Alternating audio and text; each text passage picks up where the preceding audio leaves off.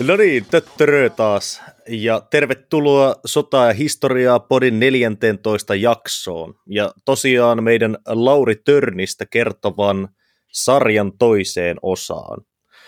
Tässä kävi nyt vähän sellainen klassinen juttu, että me lähdettiin tekemään tätä Lauri Törnistä kertovaa jaksoa, mutta tästä tulikin niin törkysen pitkä loppujen lopuksi, että me oli pakko ottaa tämä kahteen eri osaan minkäs teet, kun on niin mielenkiintoinen henkilö, että siitä riittää kerrottavaa useamman jakson mit- mitaksi. Mutta tosiaan viime jaksossahan me jäätiin mielenkiintoiseen tilanteen Törnin saagassa, jossa Lasse oli johtanut sekalaisen sotilasosastonsa Saksan asepukua kantaen Natsi-Saksan viimeisinä viikkoina itärintamalta länsirintamalle ja päätynyt sitten brittien sektorilla antautumaan yhdysvaltalaisille laskuvarjojoukoille. Ja viime jaksossahan esitettiin kysymys siitä, että kuinka Lauri Tördi päätyi sitten pakenemaan täältä liittoutuneiden vankileiriltä. Ja sehän oli siis mielenkiintoinen tapaus. Törnihän laitettiin virolaisten leirille. Silloin liittoutuneilla oli varmasti kädet täynnä ylipäätänsäkin hallita niitä ihmismassoja, joita vyöryy sieltä idästä länsiliittoutuneiden rintamalinjoille. Saksan armeija oli siis aivan sekasin ja siellä yksittäisiä yksiköitä antautui massoittain ja myös siviileitä tuli, joten piti varmaan alkaa jaottelemaan aika raakasti porukkaa vaikka vaan kansalaisuuksien perusteella. Ja jostain syystä Suomea puhuva sotilas pari laitettiin sitten virolaisten leirille. No, anyway, Lauri Törniä ja tätä hänen äh, suomalaista kaveriaankin vaiheltiin sitten leiriltä toiselle useampaan otteeseen, ja he kertoivat vähän joka kuulustelussa vähän erilaisen tarinan siitä, että keitä he olivat ja mistä he tulivat.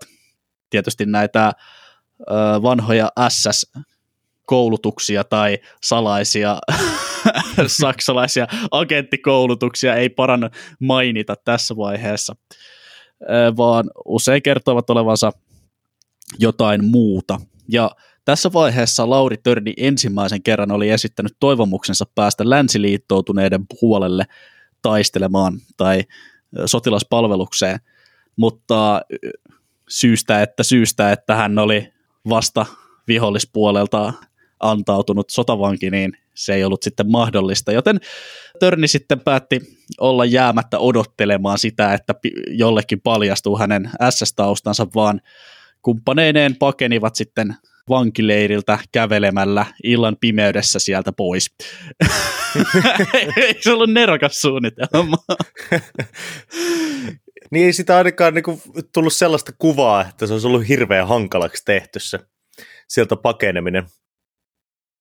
Juu ei. Hauska juttuhan oli muutenkin se, että Törni oli lähteessään sinne salaiselle reissulle Saksaan sukellusveneen kyydissä, niin ilmoittanut kotiväelle Suomessa lähtevänsä Norjaan savotta hommiin.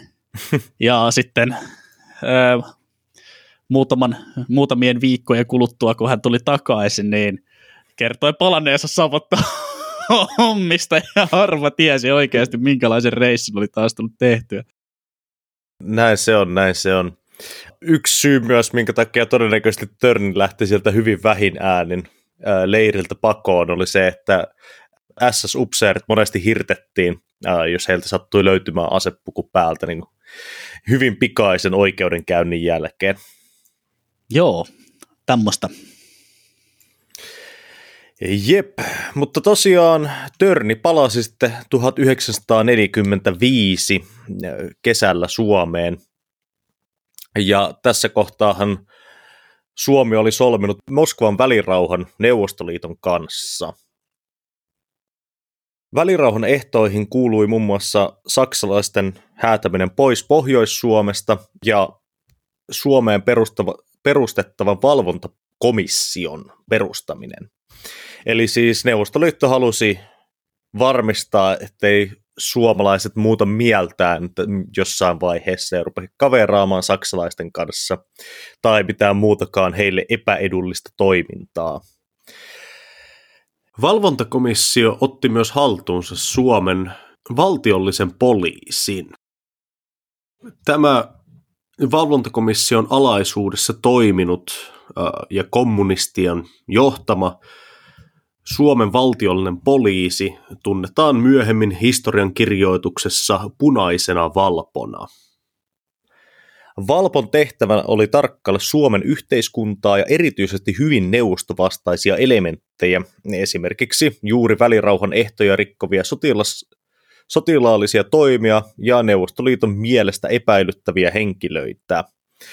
Esimerkiksi kaikki oikeisto-nationalistiset järjestöt kiellettiin tämän valvontakomission toimesta. Ja kaikki, jotka oli lähtenyt Saksan riveihin vapaaehtoisesti, kuten Lauri Törni, julistettiin etsintä kuulutetuiksi. Tämä on kyllä äh, monessakin mielessä tosi jännä vaihe Suomen historiassa, josta aika yllättävän vähän on niin kuin suomalaisessa historian yleistuntemuksessa kellään mitään käsitystä. Mutta siis punaisen valpon toiminta oli niin kuin poikkeuksellisen epätavallista, koska siinähän Neuvostoliitto ja heidän valvontakomissionsa kautta suomalaisten viranomaisten, eli nyt siis sen valpon, työksi annettiin etsiä Suomen kansalaisia, jotka sitten luovutettiin Neuvostoliittoon ja luoja tietää, mitä heille tapahtui. Tiedän, että silloin sotien jälkeen oli aikakausi, jossa Suomessa oikeasti oli iso joukko ihmisiä, jotka lähtivät pelossa karkuun, koska pelkäsivät joutuvansa valpon käsiin ja sitten mahdollisesti mm, luovutettavaksi Neuvostoliittoon. Niin ja mun mielestä aika jännä myös, että ihmiset, jotka osallistui näihin valvontakomission päätöksiin ja toisaalta myös Suomen poliittisen kentän sekaantumiseen, niin siitä ei koskaan tullut Suomessa mitään jälkipyykkiä. Joo, ei varsinaisesti.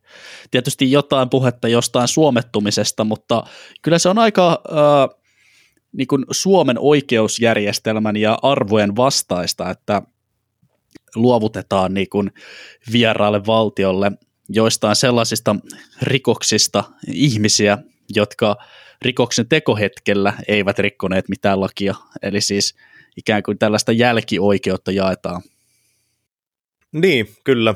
Kaikista tunnetuin tämän valvontakomission kädenjälkihän oli äh, silloin 40-luvun ihan viime vuosina käydyt asekätkentä oikeudenkäynnit, joissa siis tuomittiin takautuvasti suomalaisia sotilashenkilöitä ja siviilihenkilöitä tästä niin sanotusta Suomen armeijan tarvikkeiden haja säilytyksestä.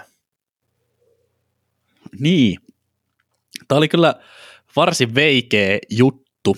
Siitähän on maalailtu sellaista kuvaa, että siinä lähetettiin Neuvostoliitolle viesti, että Suomesta ei ollut vielä taistelutahto loppunut ja täällä varauduttiin jo pahimpaan, mutta kyllä todellisuudessa oma näkemys on se, että se oli aika, se oli aika rämäpäinen temppu ja aika tota, vastuuton temppu Suomen sodan johdolta ottaa riski siinä vaiheessa, kun oltiin jo niin kuin hataran rauhan varassa keikuttiin ja täällä oli valvontakomissio ja oli ihan todellinen pelko siitä, että Neuvostoliitto saattaisi vielä pienestäkin provokaatiosta tulla ja tuoda tänne miehitysjoukot. Ties millä tekosyyllä. Vähemmästäkin oli sen ajan Euroopassa venäläisiä joukkoja liikuteltu maista toiseen. Mutta sitten tämän asekätkentä keissin jälkeen niin pääsyypäät laitettiin putkaan ja se sitten lepyytti valvontakomission tarpeeksi ilmeisesti. Tosiaan Törnikin tunnettuna sotasankarina joutui sitten tämän punaisen valpon hampaisiin, kun tuli takaisin Suomeen 1945. Ää, tosiaan mies pidätettiin ja laitettiin tutkintavankilaan, jossa hän sitten sai 1947 tuomion maanpetoksesta ja laittomasta rajan ylityksestä. Joo, ja eikö tämä maanpetostuomio liittynyt e, ennen kaikkea siihen Saksaan lähtemiseen sellaisessa tilanteessa, jossa Suomi vielä taisteli Saksaa vastaan Lapin sodassa. Silloinhan Kyllä. Törni lähti vähän niin kuin siviilinä, eli agenttina sinne Saksaan. Joo, ja tämä tuli nimenomaan tästä toisesta Saksan reissusta, että siitä ensimmäisestä Saksan reissusta ei, äh, ei edes valvontakomissio sitten, tai valvontakomission alaisuudessa toimineet oikeusistuimet antaneet sitten mitään ähm, tuomiota. Että nimenomaan sitten tämä sodan loppuvaiheessa SS-uniformussa kekkalointi, joka sitten tämän, tämän tuomion sai aikaiseksi. Kyllä, kyllä. Mutta näistä Valpon tota, asiakirjoista saa kyllä ihan mielenkiintoisen tällaisen asiatodisteen Törnistä, koska heillä oli niinku vahva motiivi etsiä sieltä Törnin taustoista kaikki vähänkin fasismin myönteis, myönteiset viittaukset sun muut. Ja näistä asiakirjoista niin voi löytää myös tavallaan puolusteluita sille Törnin epäpoliittisuudelle ja muille epäkohdille, joista usein Törniä on syytetty jälkikäteen. Esimerkiksi Valpon kuulustelupöytäkirjoissa mainittiin, että ei ole mitään merkittävää viitte, viitettä siitä, että Törnin alkoholin käytöstä olisi mitään ongelmia syntynyt, eikä ollut mitään viitteitä siitä, että hän olisi koskaan antanut mitään kovin natsimielisiä lausahduksia. Kyllä, kyllä. Uh, tosiaan Törnille napsahti sitten kuusi vuotta kuritushuonetta ja hänet tuomittiin menettämään kansalaisluottamuksensa neljäksi vuodeksi, jonka johdosta hän myös sitten menetti Suomen armeijan upseerin arvonsa. Mutta ilmeisesti ei arvomerkkejä kuitenkaan. Eli siis hänelle ilmeisesti jäi sitten se Mannerheimin risti, niin totta kai korkeimpana arvomerkkinä, lopuun elämäkseen. Tuomio vahvistettiin hovioikeudessa ja korkeimmassa oikeudessa vielä myöhemmin. Törni vanhana sissinä karkasi kertaalleen Turun vankilasta ja otti mukaansa vielä vanhan SS-kaverinsa Uuno Korpelan. Mutta parivalikko pidätettiin uudelleen Oulussa. Joo, tör- Törniä on vähän vaikea kahlita, sellainen kuva on jäänyt kyllä miehestä. Niin, mä en muista kummassakohan kirjassa oli, mitkä aiheesta nyt tuli luettua, niin oli sellainenkin tarina esitetty, että ilmeisesti tämäkään pako ei ollut kuitenkaan hirveän haastava, sillä Törni oli aika tunnettu hahmo Suomessa ja t- tässä kohtaa, ja sen johdosta sai sitten ilmeisesti apua ihan niin kuin vankilan sisältä tähän pakomatkaansa. Mielenkiintoista. Mutta kuinka Törnin vankila aika sitten päättyi aikanaan? No, hän pääsi vapaaksi jo joulukuussa 1948 presidentti Paasikiven armahduksella. Tosiaan tässä kohtaa valvontakomissio oli jo hellittänyt pahimman otteensa Suomesta ja monia asekätkentään ja muuhun neuvostovastaiseen toimintaan tuomitun ihmisen tuomioita ruvettiin arvahtelemaan. Toi on kyllä aika mielenkiintoista, että kun miettii, niin kyllähän Tyrni oikeasti syyllistyi aika raflaaviin juttuihin, että sitä Törnin omaa asekätkentää, sitten tätä Saksaan vieraan vallan riveihin tota noin, niin maanpetos tyyppisesti sotimaan lähtemistä ja muuta agenttikoulutusta, kun miettii, niin noin lyhyt linnatuomio kuulostaa aika pieneltä rankamiselta sitten kuitenkin.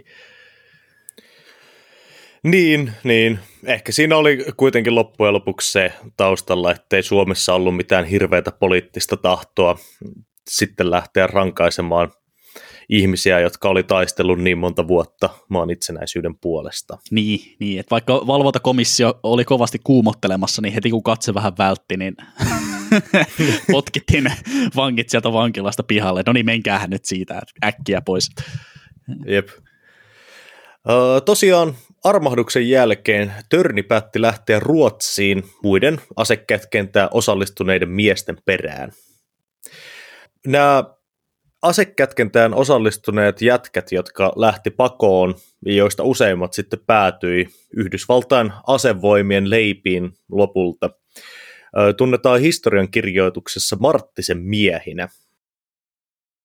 Tämä porukka sai siis nimensä Eversti Alpu Marttisen mukaan, joka oli Törnin pitkäaikaisia aseveliä jo talvisodan ajoilta, ja joka päätyi korkeaan asemaan sitten 50-luvun alussa Yhdysvaltain armeijassa, joka järjesteli sitten e- entisille suomalaisille upseereille sieltä kaikenlaisia virkoja. Joo, näistä Marttisen yhteyksistä on Törnillä vielä kovastikin hyötyä myöhemmin, kun hän päätyy sinne Amerikan maille ja aloittaa siellä ihan alusta sotilasuran. Tosiaan Törni majaili useiden muiden asekätkentään osallistuneiden miesten tapaan ruotsalaisten ja ruotsin suomalaisten luona, jotka tunsi sympatioita näiden miesten neuvostovastaisia toimia kohtaan.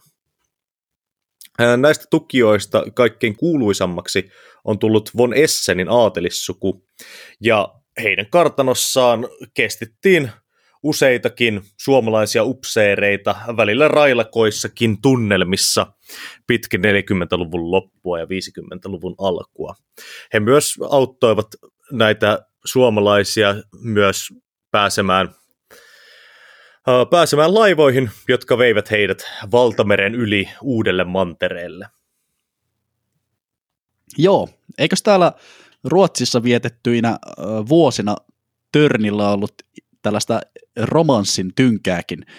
Ettei ollut kaukana, että Lauri Törni olisi asettunut tällaiselle hiljaiseen parisuhdeelämään. Kyllä, kyllä. Törni ehti siellä Ruotsissa von Esseneiden hovissa majaillessaan jopa kihlautuakin ruotsin suomalaisen Maria Kops-nimisen naisen kanssa. Ö, mutta tosiaan tasainen vanhuus ja perheelämä ei vissiin sitten ihan hirveästi Törniä kiinnostellut, koska piakkoin Törni pestautui kauppalaivaan, jolla hän matkusti kohti Venezuelaa ja Karakasia. Jaha, lähdettiin banaanilaivalla pois. Kyllä, kyllä.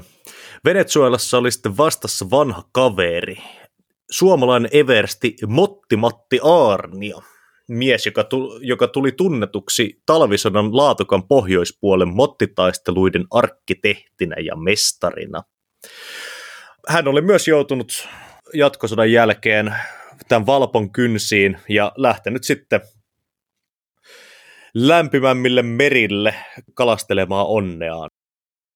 Joo, Etelä-Amerikka tuntuu olevan tota noin, aika yleinen matkakohde tällaisille ihmisille, jotka on toisen maailmansodan jälkeen tullut siihen tulokseen, että tota noin, niin, aika, aika lähteä ottamaan uusista maisemista uutta tuulta purjeesiin. Kyllä, kyllä. Uh, tosiaan hirveän kauan ei Törni ehtinyt Venezuelassa oleilla, koska loppukesästä 1950 hän pestautui kauppalaivaan, joka oli matkalla USAhan. Törni hyppäsi laivasta Alabaman rannikolla Mobile nimisen kaupungin edustalla ja ui rantaan. Tähän vissiin lähinnä syynä se, että hänellä ei ollut minkäännäköisiä papereita, jotka olisi oikeuttanut Yhdysvaltoihin matkustamisen tai sinne muuttamisen.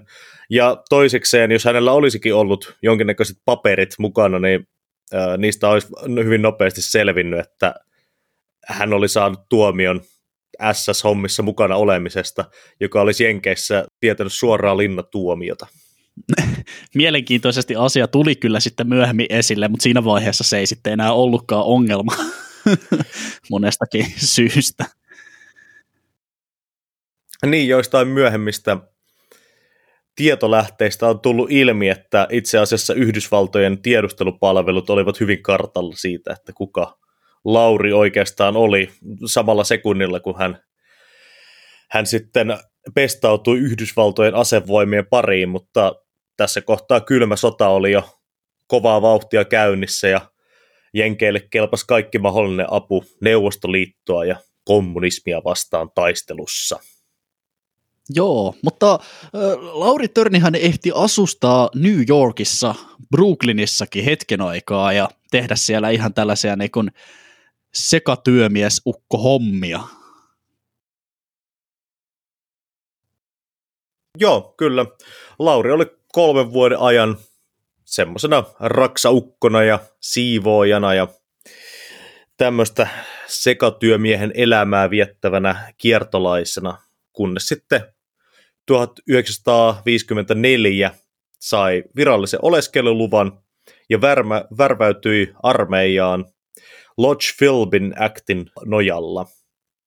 Tämä Lodge Philbin Act on siinä mielessä ihan mielenkiintoinen, mielenkiintoinen laki Yhdysvaltojen historiassa, sillä sen tarkoituksena oli värvätä Neuvostoliiton satelliittivaltioista lähinnä vapaaehtoisia Yhdysvaltojen armeijaan, joilla olisi paikallistuntemusta niin kuin Varsovan liiton maista ja toisaalta sitten myös tuntemusta itä-eurooppalaisista taktiikoista ja siellä sotimisesta siinä tapauksessa, että kolmas maailmansota syttyy ja joudutaan lähtemään sinne rähisemään.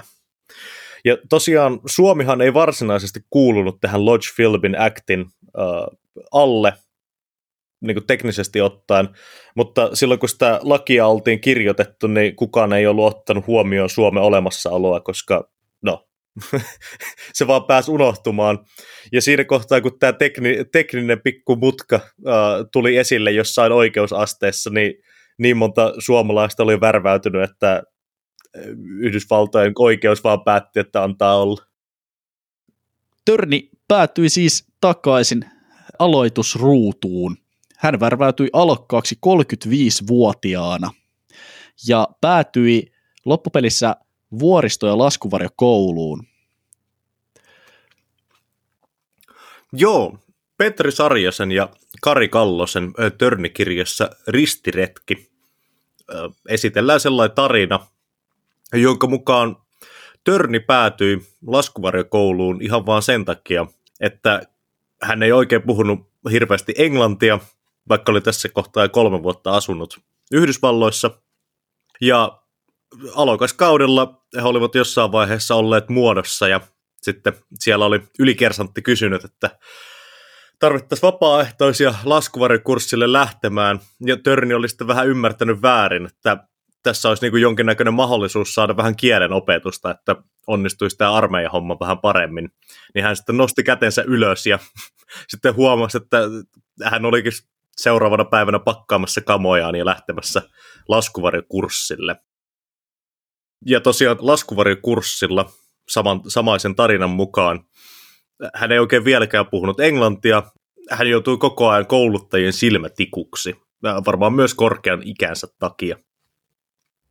Ja laskuvarikoulussa oli tietenkin ankara kuri, koska jos ei oppinut homman jujuja, niin siinähän saattoi käydä silleen, että sinä tai joku muu päädyitte tulemaan sieltä taivaalta alas ilman sen laskuvarjon aukeamista, mikä olisi vähän ikävä juttu kaikkien kannalta. Öö, tosiaan kouluttajat laitto Törnin punnertamaan melkoisia määriä aina kun Törni ei oikein osannut tai ymmärtänyt ohjeita johonkin asiaan. Joten hänestä tuli ilmeisesti tämän laskuvarihyppykurssin lopuksi koko laskuvarikoulun historian kovin punnertaja.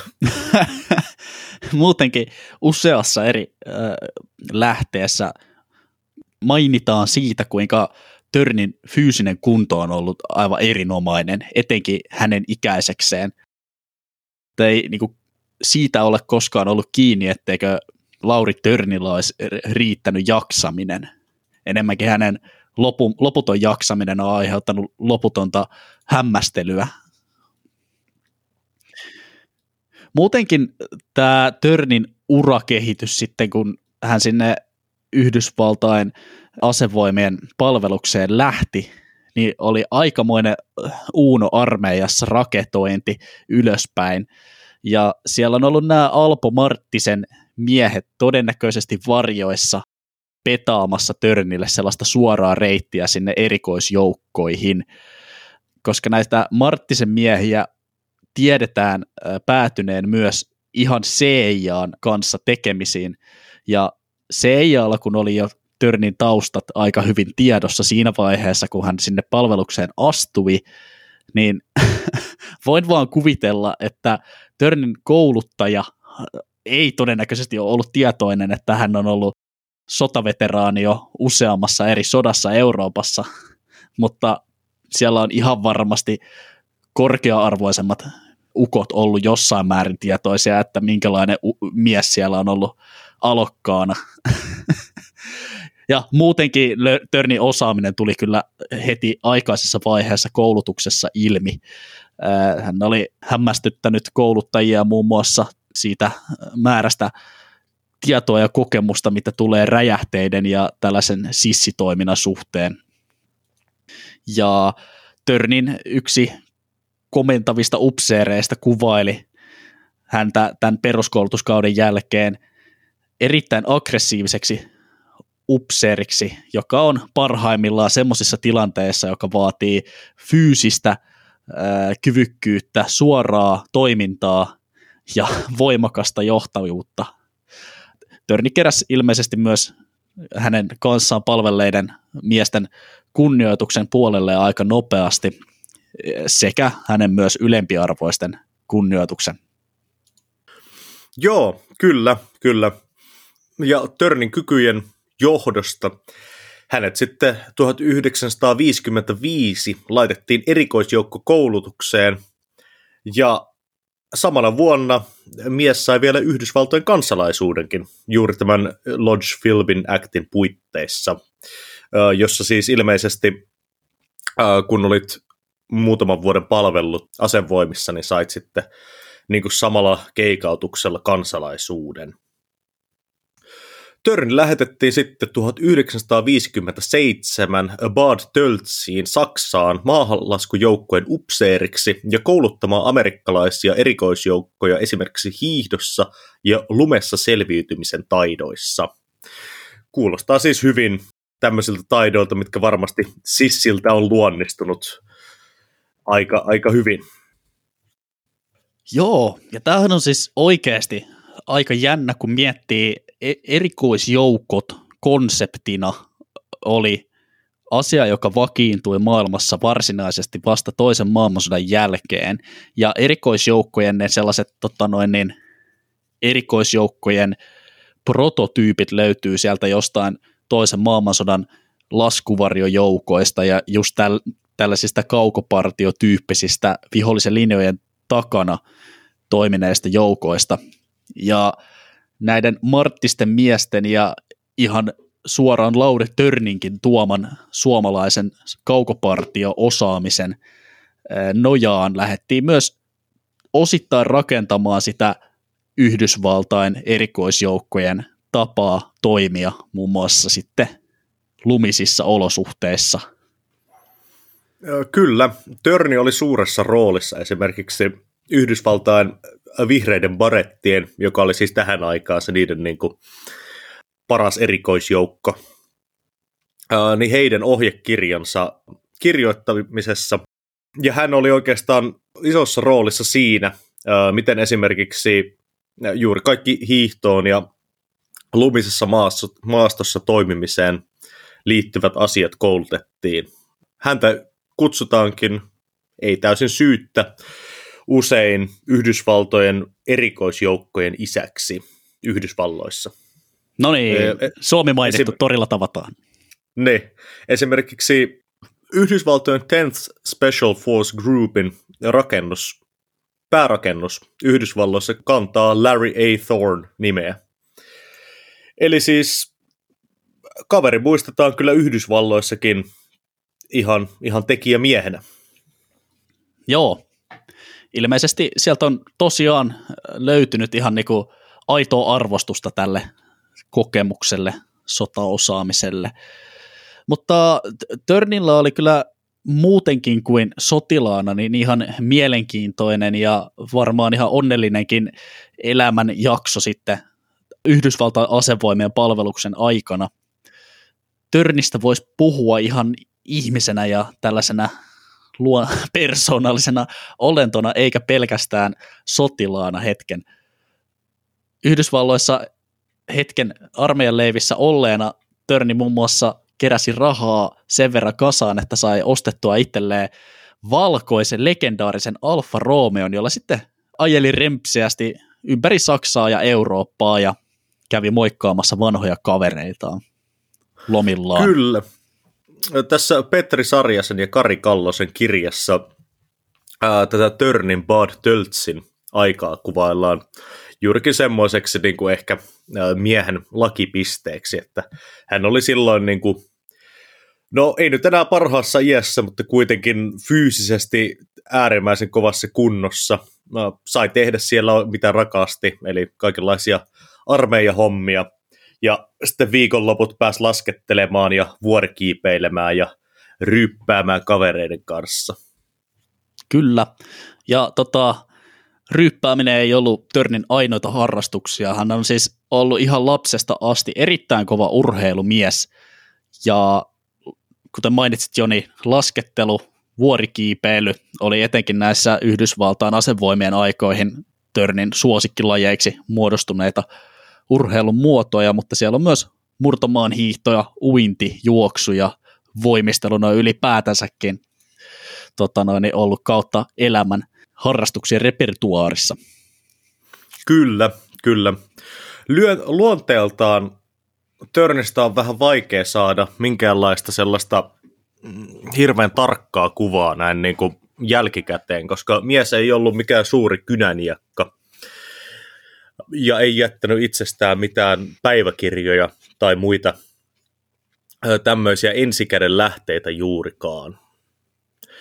Petri Sarjanen ja Kari Kallonen kuvaa kirjassaan Törniä hiukan ujoksi, mutta naisten keskuudessa hyvin suosituksi, rehdiksi ja vähäpuheiseksi kaveriksi. Ei ilmeisesti heidän mukaansa varsinaisesti haastanut riitaa, mutta jos joku tuli haastamaan, niin yleensä haastaja, haastaja kyllä ties sitten haastaneensa väärälle kaverille. Ja toisaalta sitten Juha Pohjoisen ja Oula Silvennoisen kirjassa Törni kuvaillaan paljon ongelmallisemmaksi hahmoksi, jolla oli mm, sotatraumoja, ja joita sitten lievitettiin alkoholin avulla.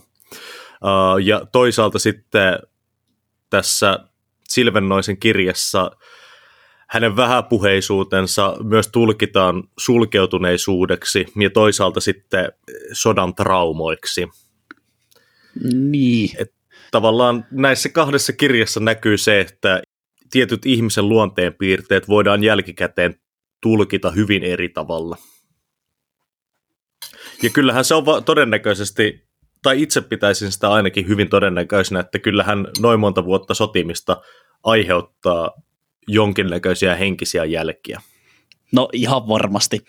Ja kun sota on elämässä niin suuressa roolissa kuin mitä Lauri Törnin elämässä se oli, niin siitä tarttuu ihan varmasti sellaista tiettyä tapaa kommunikoida ja olla sosiaalisissa tilanteissa.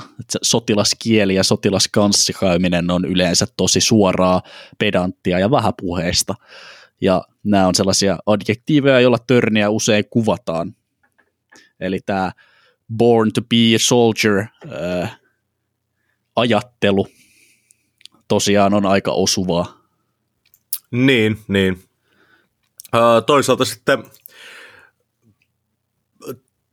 tässä Silvennaisen ja Pohjoisen kirjassa myös puhutaan tästä Törnin sosialisoitumisesta, sosialisoitumisesta täydelliseksi rintamasotilaaksi.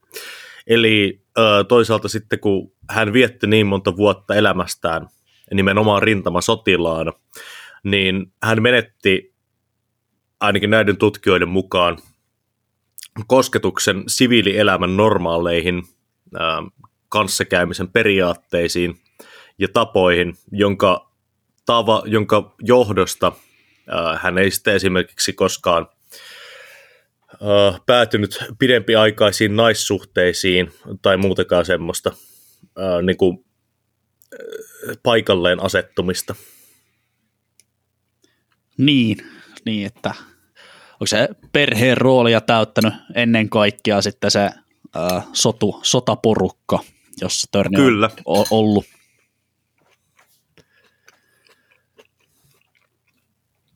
Mm, mitäs sitten? Öö,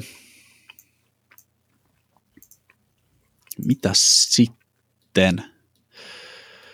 Voitaisiin vielä ihan lyhyesti tähän niin kuin Törni ihmisenä ottaa tämä, että Törnillä kuitenkin oli, ettei hän, hän ollut mikään niin kuin sinänsä öö, sulkeutunut henkilö, että hänellä oli kyllä runsaasti ystäviä ympäri Eurooppaa ja maailmaakin. Ne oli vaan usein sitten tällaisia niin kuin sotilasasioissa tutuksi tulleita öö, ihmisiä. Niin, mainittakoon vielä lopuksi, että tässä jälkimmäisessä hiukan negatiivisemmassa kuvauksessa Törnistä tuodaan myös esille semmoinen pointti, että Törnihän suoritti melkoisia urotekoja ihan niin kuin siitä talvisodan ajoistaan lähtien, mutta hänen urakehityksensä Suomen ja myös myöhemmin Yhdysvaltojen asevoimissa oli kuitenkin suhteellisen vaatimatonta, mikä sitten voidaan nähdä merkkinä siitä, että hän ei välttämättä ollut, ö, ollut hirveän kyvykäs organisoija ja delegoija, vaan että hän oli enemmän semmoinen, että kaikki pitää tehdä itse. Niin, ehkä semmoiseksi paperin pyörittäjäksi ja toimistoupseeriksi ei, ei olisi ollut Törnistä niinkään, vaan se on enemmänkin se taistelukentän johtaminen, mikä on sitä leipälajia. Niin, niin. Mutta miten sitten Törnin erikoisjoukkojen ura? Sehän otti alkunsa ensimmäisestä varsinaisesta tehtävästä Yhdysvaltojen erikoisjoukkojen Green Bereen palveluksessa, kun tällainen Yhdysvaltojen tiedustelukone putosi Zagros-vuorille Iraniin vuonna 1962. Ja siitä tuli oikein hankala keissi, jenkit oli yrittänyt kahteen otteeseen jo ö, muilla tällaisilla pelastusporukoilla löytää sen koneen hylkyä ja tuhota siellä sisällä olevia tiedustelulaitteita, joiden, joidenka ei saanut missään nimessä päätyä Neuvostoliiton käsiin. Ja lisäksi siellä oli sitten jotain tärkeää tiedustelutietoakin. Niin Törnin johtama porukka sai sitten onnistuneesti tämän mm, lentokoneen hylyn paikannettua ja löysi vielä pilottien ruumiit, räjäytti tiedustelulaitteet ja keräsi kaikki tärkeät paperit talteen. Ja tämä oli siis niin kuin, tuohon aikaan ja yhä edelleenkin erittäin vaativa operaatio, joka loppupelissä onnistui sitten erittäin hyvin. Eli varsinainen alku. Kyllä, hän tuli erittäin tunnetuksi tästä tehtävästä ja tässä kohtaahan vielä tosiaan Iran oli Yhdysvaltojen liittolainen Neuvostoliiton vaikutusvaltaa Lähi-idässä vastaan. Tässä kohtaa ei vielä mm, ei ollut tapahtunut se Iranin islamistinen vallankumous. Niin joo, totta. Se oli ihan erinäköinen valtio siihen, siihen aikaan. Kyllä, kyllä. Tosiaan vuosiluvuista voi hoksata, niin tässä kohtaahan myös Vietnamin sota alkaa olemaan ajankohtainen aihe. Eli ranskalaiset on käynyt ottamassa jo vanhassa Ranskan Indokiinassa Vietkongilta hirmukovaa turpaan ja lähteneet sitten häntä koipien välissä luikkimaan. Ja Yhdysvallat on sitten jäänyt tänne Kaakkois-Aasiaan tukemaan jos sen demokraattista, niin sanotaanko länsimielistä Etelä-Vietnamia? Demokraattiseksi en kyllä haukkuisi Etelä-Vietnamin hallintoa Vietnamin sodassa, että äh, tämä on kyllä niinku harmillisen tuttu kuvio, että tuetaan oma diktaattori valtaan ja sitten se paljastuukin aivan uskomattoman epäkompetentiksi ja despoottiseksi kusipääksi, joka on vähintään yhtä korruptoitunut kuin se vastapuoli. Mutta No, ei mennä siihen nyt liikaa. Voidaan tehdä Vietnamin sodasta erikseen vaikka sota- ja historiapodin jakso. Mutta Törni päätyi myös Vietnamiin sitten erikoisjoukko hommiin vihreiden parettien riveissä. Kyllä. Mies teki kaksi reissua Vietnamiin. Ensimmäisellä reissulla perusti ja johti erikoisjoukkojen tukikohtaa Tin Bienissä, luoteisessa Etelä-Vietnamissa, Kambodjan rajan tuntumassa. The Green Beret, eli vihreät baretit, oli tuohon aikaan Yhdysvaltojen erikoisjoukko, jonka tehtävänä oli siis kouluttaa paikallisia sotimaan Pohjois-Vietnamin sissejä vastaan. Ja siis tässä kohtaahan vielä, kun Törni oli Vietnamissa, niin Vietnamin sota ei ollut vielä eskaloitunut siihen, mikä se sitten myöhemmin 60-luvun lopussa olisi, että on valtavasti yhdysvaltalaisjoukkoja siellä häsäämässä taistelutoimissa joka paikassa, no, vaan tässä kohtaahan suurin osa siitä taistelun, taistelutoimista on vielä paikallisten etelävietnamilaisten käsissä. Ja toisaalta Vietkongin sissitkään ei ole vielä niin voimakkaita ja saa niin massiivista materiaalitukea Kiinasta ja öö, Neuvostoliitosta. Hmm. Mutta sissisodankäynnin opit olivat aivan elementissään myös Vietnamin viidakoissa, vaikka äh, olivatkin Suomen lumisista havumetsistä alun perin opittua kamaa. Yksi aika osuva tapaus voisi olla tämä erikoisjoukkojen komentajan lausunto Törnin yhdestä suorituksesta täällä Vietnamissa. Siinä mainitaan, että Vietnamin sodan aikana tähän mennessä on ollut vain yksi sellainen Vietkongin hyökkäys, joka ei ole yllättänyt näitä puolustavia amerikkalaisia sotilaita. Ja tämä yksi tapaus tapahtui Kna Trangin lentotukikohdassa, jossa e, tämän Vietkongien hyökkäyksen aiheuttama vahinko oli hyvin minimaalista ennen kaikkea puolustajien nopean reagoinnin ansiosta. Ja tämä oli mahdollista tämän erikoisjoukkojen komentajan mukaan vain kapteeni Lauri Törnin nopeiden toimintojen ansiosta. Eli siis suoraan sanottuna sen kerran, kun Jenkkejä ei yllätetty Vietnamissa, niin siellä oli suomalainen sissipäällikkö komentamassa poppoota. Kyllä, ja pitää ottaa huomioon, että tässä kohtaahan amerikkalaista ei edes vielä pitäisi olla suorissa sotatoimissa, vaan niidenhän piti tässä kohtaa vielä olla niin kuin tukemassa Etelä-Vietnamin armeijaa. Joo. Tämä saattaa kuulostaa hyvin tutulta myös eräiden äh, hyvin viimeaikaisten Yhdysvaltojen sotatoimien osalta. Tämä on sama kuvio Afganistanissa, ihan niin kuin mitään ei olisi opittu. Niin, siltä se välillä tuntuu, kun näitä juttuja lukee. No mutta kato, historia ei toista itseään, mutta se kyllä usein rimmaa. Näin se on, näin se on. Törnin tehtävänähän siis oli kouluttaa täällä Etelä-Vietnamissa paikallisia, paikallisiin vähemmistöihin kuuluvia kristittyjä ja vuoristolaisheimoja. Hän toimi siellä osa, osana Civilian Irregular Defense Group programia, mikä oli siis tämmöinen juuri ää, niin kuin pieneen paikallispuolustukseen keskittyvä operaatio, jonka tarkoituksena oli siis luoda kylien verkosto, jotka on lojaaleja Etelä-Vietnamin hallinnolle, jotka sitten pystyy puolustamaan itseään Vietkongin sissien toiminnalta ja toisaalta sitten to- toimittamaan tietoja amerikkalaisille tämän puitteissa on myös tota, otettava huomioon, että äh, tämä Civilian Irregular Defense Group Program on saanut erittäin kyseenalaista julkisuutta Yhdysvaltojen äh, lehdistössä ja tiedotusvälineissä sen takia, että näiden joukkojen sotilaat syyllistyy Vietnamissa välillä melkoisiin ylilyönteihin ja suoranaisiin sotarikoksiin ei ole olemassa mitään todisteita, että Törni olisi itse varsinaisesti ottanut osaa näihin sotarikoksiin, mutta mm, sanotaanko, että niin korkeassa johtotehtävässä ollut henkilö ei ole voinut olla täysin tiedoton siitä, että mitä siellä tapahtuu. Niin.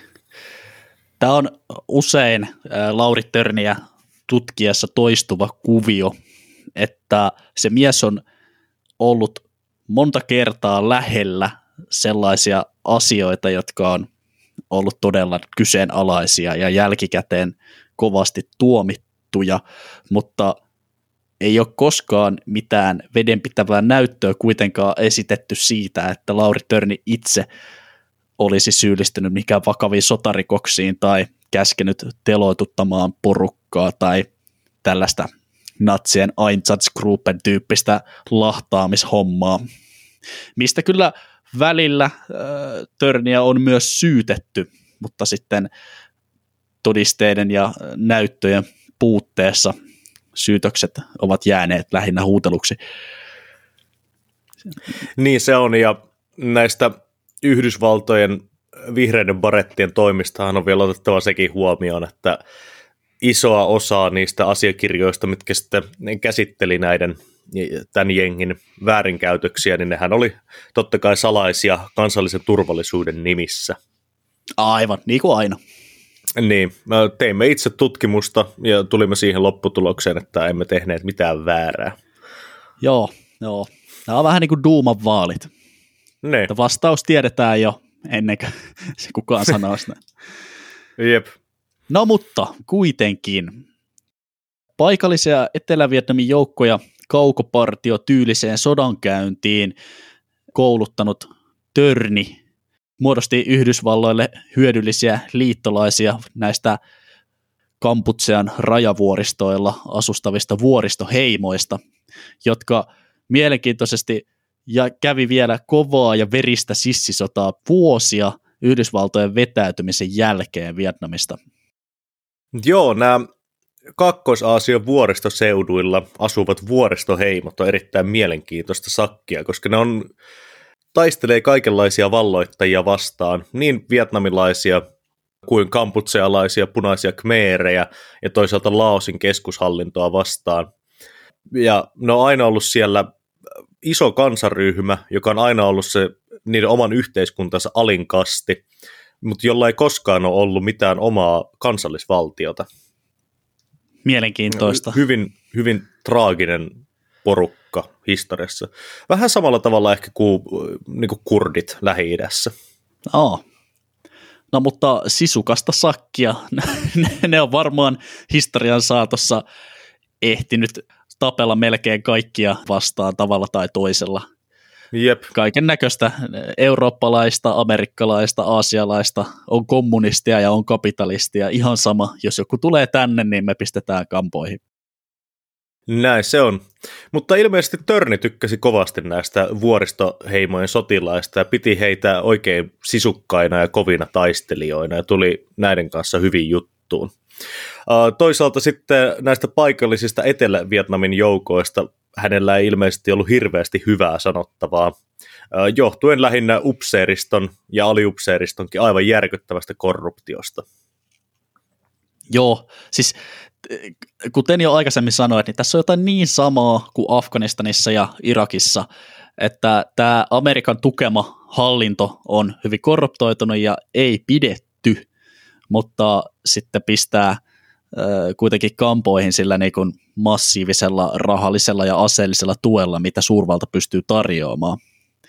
Mutta ilmeisesti mitä kauempana näistä esikunnista ja kaupungeista Törni on ollut siellä Vietnamissa, niin sitä tyytyväisempi hän on ollut ja sitten mitä lähemmäs kosketuksiin sen varsinaisen Etelä-Vietnamin armeijan ja upseerien ja muiden virkamiesten kanssa ollaan tultu, niin sitä vähemmän on totta noin, niin Lassen mieliin ollut, tai Lassen mieliksi ollut. Mm, kyllä. Ja tähän epäluuloon ja epäluottamukseen myös vaikutti se, että Etelä-Vietnamin armeijaan soluttautuvat Vietkongin sissit oli aika iso ongelma näissä Vietnamin sodan taisteluissa. Jo oikeastaan ensimmäisten kuukausien aikana, kun Törni oli tuolla Vietnamissa, Vietkong hyökkäsi tukikohtaan, jossa Törnin vihreät baretit oli, ja osa tukikohdan etelävietnamilaisista sotilaista alkoikin tulittamaan omia. Eli siis siellä oli huomattava prosentti tukikohdan sotilaista olikin soluttautujia. Joo, noi on paha. Tarinoiden mukaan tästä viisastuneena Törni miinoitti vastaisuudessa aina omat bunkkerit ja piti lauta- laukaisinta aina oman sänkynsä lähettyvillä, jolloin jos vihollinen valtasi tai soluttautuja käytti omia bunkkereita, niin Törni yhdisti vaan kylmäpäisesti laukaisujohdot omaan laukaisimeensa ja räjäytti nämä asemat sitten ilmaan.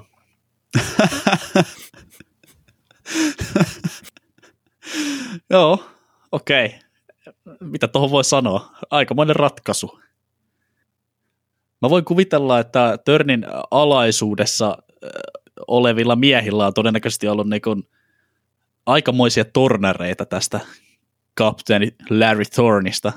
Mietin nyt itse, jos päätyisit tollaisen ukon tota, palvelukseen jostain syystä tai toisesta, niin alkaisit kuulee huhuja siitä, että se on joku sotasankari Suomesta ja on taistellut Neuvostoliittoa vastaan jo pikkupojasta asti. Sitten toinen kertoo jostain hämmöisistä natsijutuista ja kolmas kertoo siitä, että tota, Törnin sängyn alla menee panostusjohdot sinne ja se räjäyttää mieluummin koko tukikohdan taivaan tuuliin, kun tota noin, niin joutuu yllätetyksi. Öö, varmasti mielenkiintoista tornaria ollut, juu. Tämä on, tämä on ollut siis oman aikansa se skappari, joka katosi suon silmäkkeeseen ja hengitti RK putken kautta. Aa, viittaatko nyt äh, legendaariseen sissikomppanian päällikkö kapteeni Kallioon? Mä oon kuullut tämän varmaan kolmesta tai neljästä edes kapparista tässä saman storin. Niin. Mutta siis mulla on sellainen teoria itsellä, että sä et oikeastaan voi olla sellainen viiden tähden sotilasjohtaja, jos ei susta ole olemassa vähintään kymmenen semmoista aivan uskomatonta äh, tornihuhua, jotain tyyliin hakkasi lusikalla asfalttiin telamiinalle paikan tai mitä näitä nyt on. Niin, niin kyllähän siinä on semmoinen niin kuin joukon mielialaa ja itseluottamusta kohottava elementti. Niin, jotain semmoista, vähän jotain johtaa myyttityyppistä hommaa. Paitsi, että Törnistä ei ole tarvinnut sepittää mitään keksittyjä tarinoita, kun miehen ura on niin uskomaton jo muutenkin. Mm. Ja toisaalta ilmeisesti myös omissa jutuissaan hän tykkäsi vähän väritellä omaa, omaa menneisyyttään kavereille, joka sitten toisaalta loi vähän semmoista mystisyyden kuvaa miehen ympärille. Joo, no vähemmästäkin. Tosiaan 1964 Törni lähti sitten toiselle reissulle Vietnamiin. Täysin vapaaehtoisesti, koska yksi reissuhan oli siihen aikaan pakko heittää äh, tämmöisen, jos oli armeijan leivissä, mutta Törni toisena toiminnan miehenä halusi sitten tietenkin takaisin hommiin. Tällä reissulla Törni osallistui Shining Brass-operaatioon, jonka tavoitteena oli paikantaa Ho Chi Minh Trail. Jos jollekin ei ole tuttunut Vietnamin sodan termistä, niin Ho Chi Minh Trail oli siis tämmöinen valtava verkosto tunneleita, polkuja, teitä ja etappeja, joka kulki sieltä Pohjois-Vietnamista, Kamputsea ja Laosin puolta siinä rajan tuntumassa vuoristoisessa viidakossa Etelä-Vietnamiin, jota kautta sitten uh, Vietkongin sissit sai aseita ja tarvikkeita Pohjois-Vietnamista. Ja siis mä oon itse käynyt Vietnamissa ja nähnyt siis pienen osan sitä tunneliverkostoa, mitä ne on sinne rakennellut, ja se on aivan käsittämättömän valtava. Siis miten jengi on oikeasti rakentanut käsipelille satoja kilometrejä tunneleita ja semmoisia kärrypolkuja sinne vuoristoon. Mitä pitkin sitten sitä kamaa on raahattu yötä päivää, satoja kilometrejä. Joo, siitä tehtiin muurahaispesä siitä valtiosta. Kyllä, kyllä. Ja tämä oli totta kai amerikkalaisille hirmuinen ongelma, koska tämä tämä logistiikkaverkosto kulki siis vuoristoisessa hankalakulkuisessa maastossa sademetsän kätköissä, josta sitä oli hirveän hankala ilmasta pommittaa. Ja koska se oli suurimmaksi osaksi Laosin ja Kamputsean puolella, jotka oli ainakin teknisesti ottaen liittoutumattomia valtioita, niin se toi siihen vielä niin kuin sellaisen oman mausteensa, että minkä takia sitä oli vielä vaikeampi tuhota. Niin, eli ainakin teknisesti ottaen sitä ei saisi silloin pommittaa, kun ei olla sodassa sitä niitä valtioita vastaan. Mutta kyllähän me nyt tänä päivänä jo tiedetään, että ei se mikään ongelma Yhdysvalloille ollut pommittaa siellä vähän lausia Kambodžankin puolella ja ei niin vähäkään. Näihin Vietnamin, Laosin ja Kambodžan viidakoihin Ho Chi Minh trailille tiputettiin pommeja Vietnamin sodan aikana enemmän kuin toisessa maailmansodassa yhteensä, mikä on niin aivan valtava määrä. Ja sitä yritettiin niin tällaisella silmittämällä mattopommituksella – tuhota sitten Tuusan nuuskaksi. Mutta ilmeisesti missään vaiheessa Vietnamin sotaa tämä Ho Chi Minh trailin toimintaa ei pystytty sitten kuitenkaan pysäyttämään. Ja pommituksiakin tehokkaammaksi tavaksi taistella näitä Vietkongin huoltokuljetuksia vastaan osoittautui tällainen kaukopartiotyyppinen erikoisjoukkojen soluttautumisreissut sinne itse viidakkoon. Kyllä, ja nämä reissut oli siis äärimmäisen kovia reissuja ja myös äärimmäisen salaisia, koska niin kuin sanottiin, niin näiden valtioiden kanssa ei oltu sodassa, joten olisi ollut erittäin erittäin nolo juttu, jos sieltä olisi jäänyt kiinni esimerkiksi vaikka joukkueellinen Yhdysvaltojen vihreitä baretteja Laosin puolella. Joo, eli siis niinku, siellä on ollut Little Green Man vähän tota, 2014 ja Krimin valtaus tulee mieleen, kun mun käsitys ainakin näistä eh, muun muassa Törninkin eh, erikoisjoukkueen suorittamista operaatioista siellä Kambodjan Laosin viidakoissa oli se, että jos te jäätte kiinni, niin te ette ole Yhdysvaltain sotilaita ja saatte selvitä sitten omin nokkine sieltä pois, että me ei niin kuin vahvisteta teidän kuuluvan yhtään mihinkään porukkaa. Ja tämähän siis käytännössä tarkoitti sitä, että Pohjois-Vietnamin Vietkoon käsittelisi näitä henkilöitä kiinni jäädessään agentteina ja vakoojina, ja vakoojien kohtalo tällaisessa tilanteessa on pääsääntöisesti aina luoti ottaan. Kyllä, kyllä. Tämän takia muun muassa Törnin joukot näillä reissuilla käytti ruotsalaisia konepistooleita ja, ja niiden asepuvuissa ei ollut mitään Yhdysvaltojen arvomerkkejä tai muutakaan tilpehööriä. Joo, hyvin, hyvin salaista suoraan niin jostain Black Ops Call of Duty-pelin kampanjasta niin. repästyä settiin suoraan sanottuna. Jep. Niin joo, ja viime jaksossahan jäätiin cliffhangerina siihen, että minkä takia Törni vihasi ruotsalaisia konepistooleita, niin tättärättä tää, tässä tulee vastaus kaikkia askarruttaneeseen kysymykseen. Ilmeisesti siis se ruotsalainen konepistooli, joka näille äijille jaettiin, oli helkkarin raskas, hankala käyttää ja piti aivan jumalatonta meteliä viidekossa, jonka takia sitten Törni käytte, käytteli enimmäkseen mieluummin vanhaa kunnon pulttilukkokivääriä. Mm. Eikä tähän ruotsalaisen Carl Gustaf konepistooliin myöhemmin asennettu ihan sellaiset kiinteät äänenvaimentimet, mikä teki niistä sitten oikein sopivia erikoisjoukkoja aseita, kun tämä valtava meluongelma saatiin ratkaistua. Jep, ihmetyttää kyllä vähän, että miten se on mukaan voinut olla niin hirveästi kova äänisempi mukaan kuin muut aikansa kiväärit, mutta kaipa nuo aukot on tiennyt, mitä tekee. Niin, ja muutenkin aseet on aika kova äänisiä. Että tota, en mä tiedä, onko sillä sitten niinku, no kai silloin kyllä joku ilmatorjunta konekivääri nyt rätisee kovempaa kuin rynnäkkökivääri, mutta kaikki ne on liian kovia ääniä oikeastaan, et, niin. että ne ei häiritsisi niinku todella paljon yhtään mitään tekemistä, jos se ei ole todella niinku tottunut siihen taistelun meluun. Jep.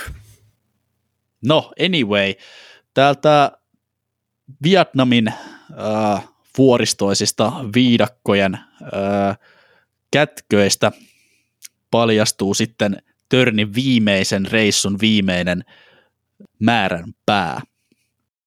Pitäisikö meidän vähän puhua tästä Törnin sotilasuran ja vaiheikkaan elämän päättäneestä partioretkestä. Joo, kyllä. Eli tosiaan äh, tämä reissu kuului juuri tähän edellä mainittuun Shining Brass-operaatioon, ja tämän kyseisen tehtävän tavoitteena oli mennä pienen joukon mukana Kamputsean puolelle paikattamaan Vietkongin reittejä. Tehtävä oli salainen, niin kuin aina, ja joukko oli pieni ja erittäin, erittäin kovat koulut käynyt. Tehtävään lähdettiin lokakuun alussa 1966 pienellä joukolla, jota johti Charles Petrie niminen upseeri, jonka toimeenpanevana upseerina sitten Törni oli. Sää oli ollut huono jo päiviä tehtävän alkaessa ja aikataulua jouduttiin muuttamaan useasti, koska helikoptereilla ei voitu lentää.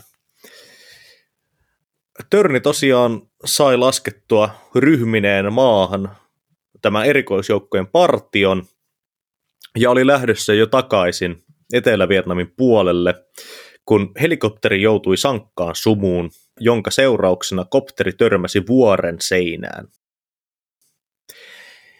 Kaikki kyydissä olijat todennäköisesti kuolivat heti, koska sen ajan CH-34 helikoptereissa oli paha tapa palaa räjähtävästi onnettomuustilanteessa, koska tosiaan ilmeisesti kopterin runko oli valmistettu metallista, joka syttyy leimahtaen, kun se saadaan riittävän kovaan lämpötilaan. Joo, kyllä. Siis ää, näissä helikoptereissa oli tehty seinät magnesiumista, ja magnesiumhan palaa aivan todella kuumana ja todella kirkkaasti, ja todella paljon todella myrkyllistä savua vielä kehittäen. En tiedä, kenen idea oli rakentaa helikopterin magnesiumista, mutta ei kovin hyvää insinöörisuunnittelua. Joo, ja tässä, tässä pitää ottaa huomioon vielä, että CH-34 ei itse asiassa edes ollut Yhdysvaltojen asevoimien helikopteri, koska yhdysvaltalaiset oli huomannut, että heitä ei ole hirveän hyvä juttu, että tämä propellivehi palaa räjähtää, jos siihen osuu jotain, niin tota, nämä CH-34 oli itse asiassa annettu Etelä-Vietnamin joukkojen käyttöön. Ja se oli myös Etelä-Vietnamin kopteri ja pilotit, jotka tätä jotka hoiti näitä kuljetuksia uh, Törnin ryhmälle.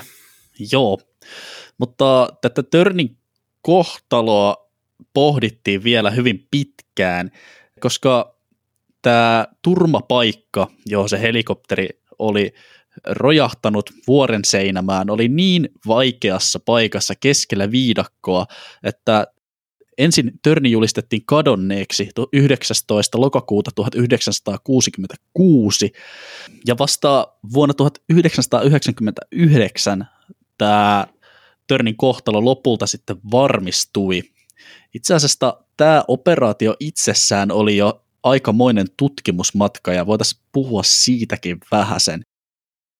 Jenkeillä on siis mielenkiintoinen järjestelmä jo silloin ö, ö, käytössään, koska Amerikka maailman poliisina on tottunut taistelemaan ympäri maailman niin monella sotatantereella, että vääjäämättä heiltä jää vainajia sinne kentälle, ja heillä on ihan erikseen tällainen sotilaslääketieteellinen arkeologinen porukka, jonka tehtävä on käydä myöhemmin sitten etsimässä kadonneiden sotilaiden jäänteitä niiltä taistelupaikoilta.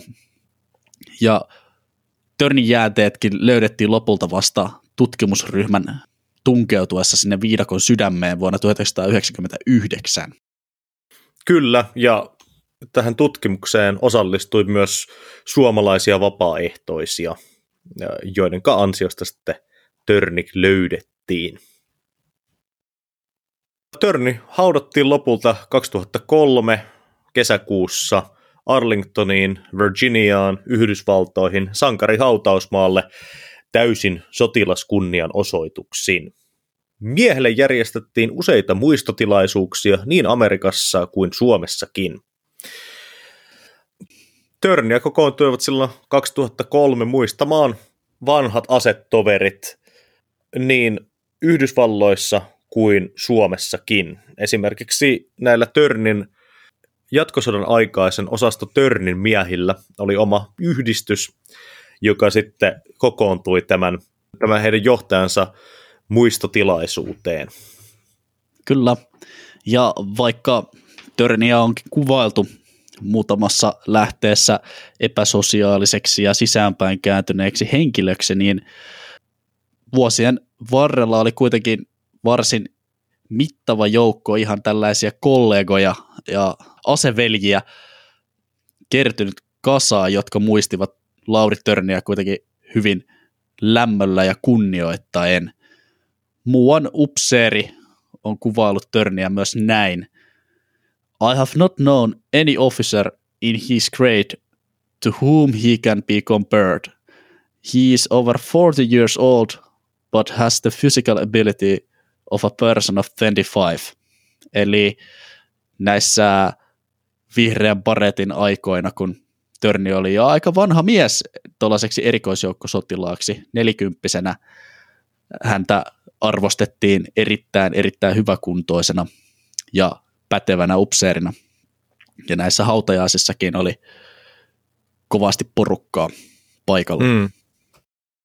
Näin tosiaan päätyi Lauri Törnin alias Larry A. Thornin matka Suomen Viipurista lopulta Vietnamin viidekoihin ja viimeiseksi leposiaksi koitui Yhdysvaltojen sankarihautausmaa. Hmm. Miehen tarina on kyllä maailman historiassa erittäin uniikki ja niin kuin ihan, ihan siis Hollywood-käsikirjoitusainesta. Joo, siis aivan ainutlaatuinen tarina, joka on oikeastaan mahdollinenkin vaan tässä ainutlaatuisessa historian ajanjaksossa, missä Törni sattui elämään. Silloin käytiin suursotia ja suursotien perään, siis toisen maailmansodan perään alkoi heti niin kuin proksisotien sarja osana kylmää sotaa ja Lauri Törni oikeastaan koko elämänsä luovi näistä konflikteista toiseen ja ansioitui jokaisessa armeijassa, jossa hän ehti palvella niin aika hyvin. Kuollessaanhan Lauri Törnillä oli Mannerheimin ristin lisäksi yhdysvaltalaisiakin kunniamitalleja haavoittumisista ja onnistuneista sotilaskeikoista Vino Pino. Kyllä, kyllä. Siinä mielessä kyllä olisi mielenkiintoista tietää, että mitä Törnillä olisi tapahtunut, jos hän ei olisi kuollut väkivaltaisesti sotatilanteessa. Mm, koska loppujen lopuksi musta tuntuu, että Törnin legenda on ainoastaan mahdollinen sen takia, että hän kuoli, kuten elikin, eli sodassa. Jotenkin tuntuu, että kaikissa sotasankareissa tulee väistämättäkin vanhuuden myötä sitten esille sellaisia asioita, mitkä ei enää tue semmoista niin kuin sankarin myyttistä kuvaa. Niin, ja eihän tämä Törninkään kuva ole pelkästään sankarin myyttinen, vaan Lauri Törni on kaiken kaikkiaan todella ristiriitainen hahmo. Ja Törnin tarinaa on kovasti politisoitu vielä hänen kuolemansa jälkeenkin. Ihan ymmärrettävistä syistä hän on niin todella tunnettu sotilashenkilö ja historiallinen mielenkiintoinen tapaus. Niin, hänen, hänen perintönsä on, on varsin ristiriitainen niin Suomessa kuin Yhdysvalloissakin, että esimerkiksi hänen mukaansa nimetty tämä Yhdysvaltojen erikoisjoukkojen koulutuslaitos on monta kertaa joutunut joutunut julkisen keskustelun kohteeksi sen takia, että, että heillä on palkinto ja rakennus, jotka kantavat entisen SS-upseerin nimeä. Toisaalta sitten Suomessa, niin kyllähän se sodan jälkeinen ilmapiiri oli semmoinen, että eihän Törnistä tehty ensimmäistä elämänkertaakaan kuin vasta 70-luvulla. Niin, totta. Ja jos Törni oikeasti kiinnostaa, niin Lauri Törnistä kannattaa lukea useampi eri teos.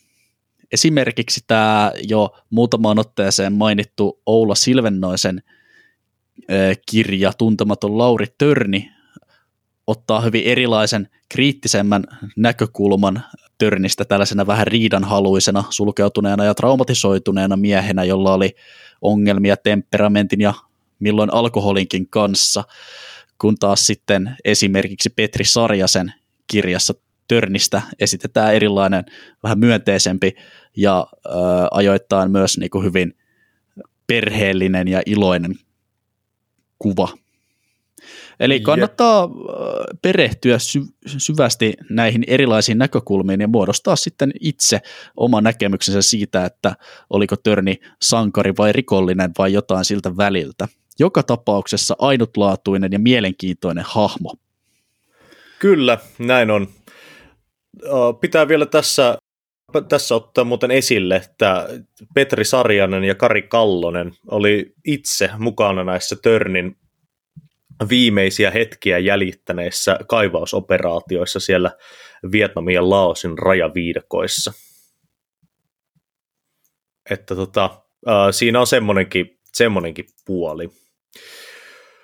Mutta niin kuin tässä sarjan alussa jo todettiin, niin historia on aina tulkinnan varaista ja kannattaa lukea useammasta lähteestä ja te- tehdä omat johtopäätökset me pyritään esittämään mahdollisimman semmoinen tasapuolinen näkemys Törnistä. Toisaalta sinä sankarihahmona, mitä hän monesti on mediassa, ja sitten toisaalta tätä, vähän tätä kriittisempääkin puolta. Tämä oli ainakin mun mielestä erittäin, erittäin mielenkiintoinen sarja, ja Törni on kyllä semmoinen henkilö, jonka vaiheesta oli kyllä ilo, ilo tehdä podcastia. Kyllä, ja äh, jos te kuulijat haluatte kuulla jatkossakin tällaisia äh, henkilötarinoita tai sitten jotain muuta, niin laittakaahan meille viestiä esimerkiksi Instagramissa tai sähköpostilla, ja me vastataan ja otetaan huomioon kaikki jaksotoiveet. Käykäähän muutenkin seuraamassa meitä Instagramissa ja siinä suoratoista palvelussa, jossa nyt tätä podia kuuntelette. No, Vikke, Mikäs on nyt Lauri Törnin tarinan opetus?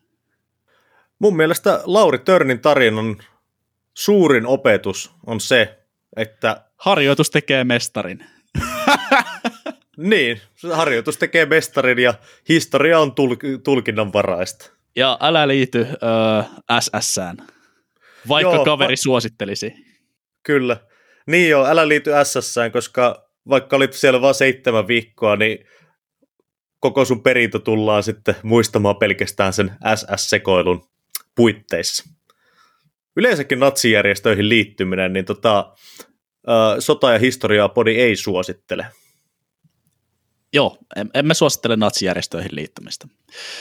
Mutta näihin oppeihin ja näihin tunnelmiin päätämme tämän kaksiosaisen Lauri Törniä käsitelleen, käsitelleen sota- ja historiaa podin sarjan. Ensi kerralla taas jotain aivan muuta. Kiva, että kuuntelitte ja jakakaahan näistä jaksoista ilosanomaa kavereillekin. Se on moro. Se on moro.